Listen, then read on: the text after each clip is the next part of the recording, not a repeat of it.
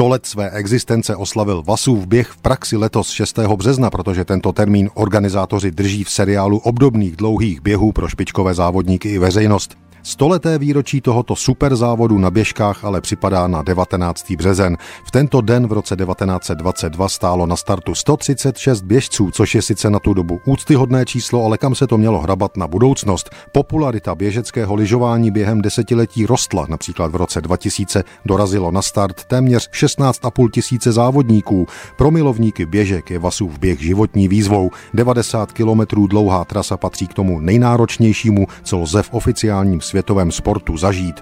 Myšlenka na zorganizování Vasova běhu vznikla ve Švédsku v roce 1920. Švédové hledali způsob, jakým uctít výročí 400 let od památné události, kdy se mladý šlechtic Gustav Vasa snažil vyburcovat své krajany k odboji proti dánským vetřelcům. Reagoval tak na krutou lázeň, kterou dánové v roce 1520 Švédům připravili. Zatkli a popravili tenkrát totiž více než 80 klíčových švédských osobností a šlechticů. Když to zjednodušíme, Gustav Vasa Vasa objížděl zemi na lyžích, přesvědčoval, lidé se nakonec chopili zbraní a během švédské osvobozovací války Dány v roce 1523 ze země vyhnali.